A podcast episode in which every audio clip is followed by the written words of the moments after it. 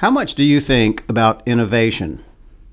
I mean the innovation that applies directly to you. So, for example, if you're in a business that's selling to other businesses, it's hard to find a company like that that's not talking a lot about wanting to be more innovative. But what if you're in another business? What if you're in a consumer business?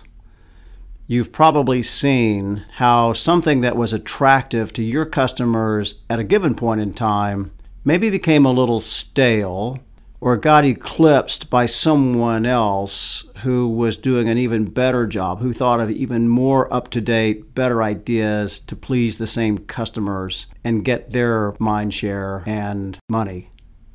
Or maybe you're in the nonprofit world.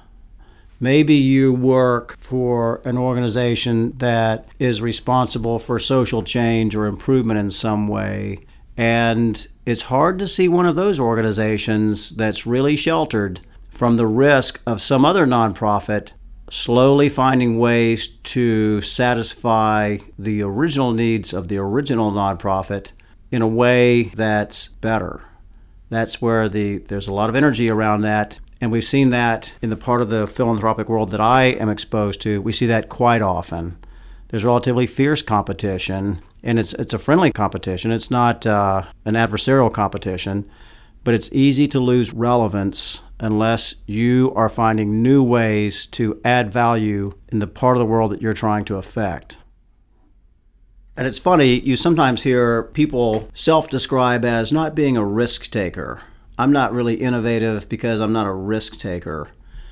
But the contradiction is that not innovating only seems unrisky. It, you can seem quite placid and quite stable until suddenly you're not. You just notice that suddenly you've lost relevance. So it's a false stability.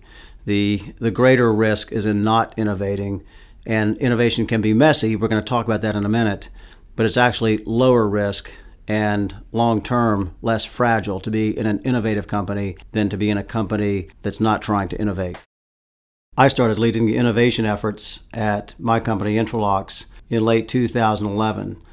So I'm not an engineer. I think my main qualification for leading the innovation group here was enthusiasm. I had seen firsthand when I was in the commercial business units the disadvantages that we had when we were not innovating in some cases and the advantages that we had when we were and the difference was so stark that it was uh, a very profound lesson that I never forgot. You could almost say, you know, people who grew up in the Depression never came to feel later that they had enough money, no matter no matter how wealthy they became.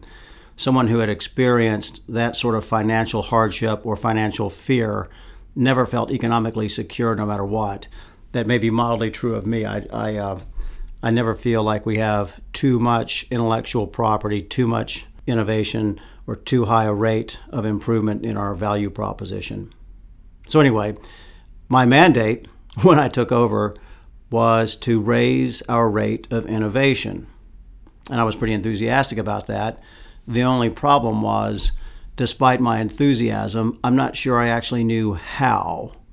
So imagine you take that job. Imagine you're asked to lead the innovation group at a pretty large business to business company, and your mandate is to raise the level of innovation?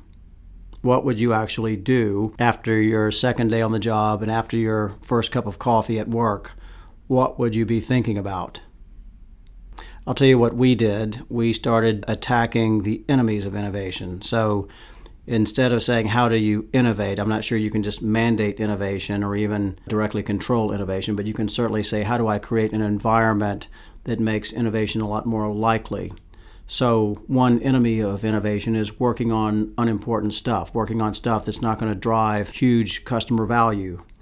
And fortunately, we were in a very lucky place. I've explained in a previous podcast how our company sells directly to the users of our products, and we have a high service level that gives us a real intimacy at the organizational level at the micro conveyor level and everywhere in between. And so we have lots of touches and we have pretty good texture from which to not only evaluate the ideas that the customers give us, but to have independent ideas.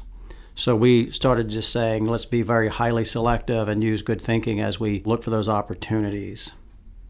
A second enemy of innovation can be problem definition. Imagine you visit your doctor and say, I need an appendectomy. What would you think of the doctor who just nods his or her head and says, Well, the patient needs an appendectomy. Let's find space in the operating room and get this one done? What kind of a doctor would you think that professional was?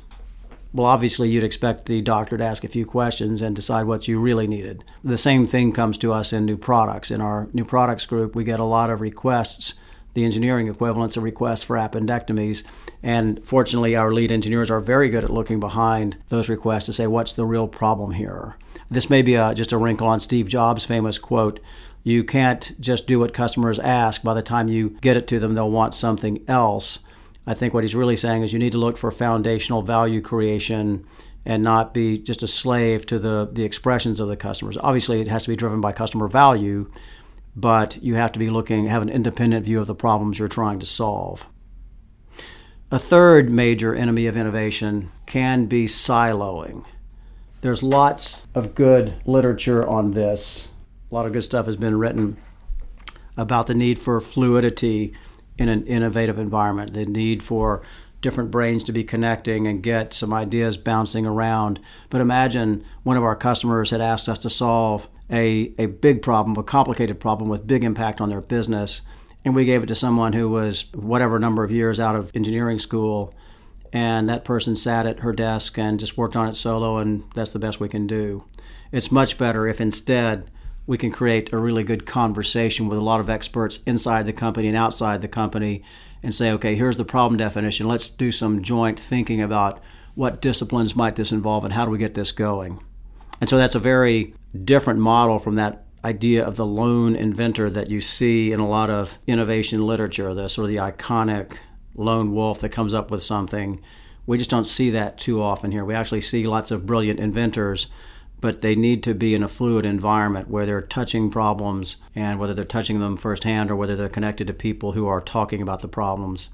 And that's just a lot more effective for us. And so that's a different mindset, right? So if I'm the person who thinks I need to own all the solutions, I need to be have my name on all, on all the patents, I'll be in the way of that process. Whereas if I can say, no, I'm going to manage the conversation and make sure that the best brains get the right stuff thought through and then I'm going to make sure the right thing gets released for our customers.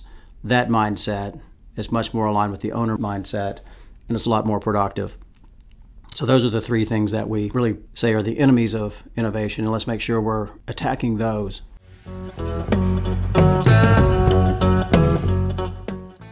When you're running an innovation group, especially a very collaborative innovation group, culture is a big deal. I've talked in previous podcasts about the importance of culture in our organization, especially the freedom and even the responsibility to speak frankly and disagree. That's really important when you're in the engineering world. It's really hard to fake it with new products or innovation. If your product doesn't work, it's very hard to pretend that it does. And the feedback loops are very short term, very clear, and very direct. And so we're really dependent on everyone to feel comfortable disagreeing, but we're also very dependent, and this is part of the tricky area, we're very dependent on everyone feeling free to share an idea. You sometimes, if you can work with an engineer, you can say, sometimes if you work with an engineer, you can have a very excited conversation one on one about a lot of innovative possibilities. And then you see that same engineer clam up in the presence of peers. It's uh, you get a signal for how people are measuring themselves when you see something like that. Engineering is one of the knowledge professions, like medicine or law, where it's pretty important to have good credentials and to be considered intelligent and learned. And so you you find people being careful in the presence of peers because of that.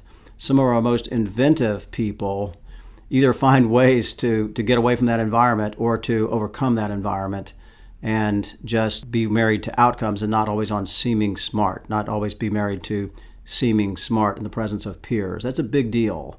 The willingness to be a little bit vulnerable is a big deal, and you can partly coach that, but you also have to try to create an environment where that's true. So I, for one, try very hard to make sure that my first reaction to any kind of an idea is tell me more and not anything that's going to make the person proposing the idea self conscious. It's a kind of vulnerability to say or do anything original in a way that other kinds of activities aren't. And so you have to understand that if you're managing creative people, and engineering or inventive engineers are one of those. So there's no danger of a bad idea getting all the way through our system, but there's a great danger of good ideas being nipped in the bud too early. So I try to keep the wrong people out of the room when young pe- when young ideas are being discussed, and we want the critical thinkers the to, to come in a little bit later when we've fleshed this thing out a little more. I would even take it one step farther. There's a certain type of personality that just gets a kick out of innovation, and there's a certain type that doesn't. So, lots of people in business say we need to be more innovative. They want more innovation. But a lot of those people, when they say that, they're like young people who say they want to have children. And what those young people really want, what they have in mind when they say that, is the grateful achievers someday at their Thanksgiving table.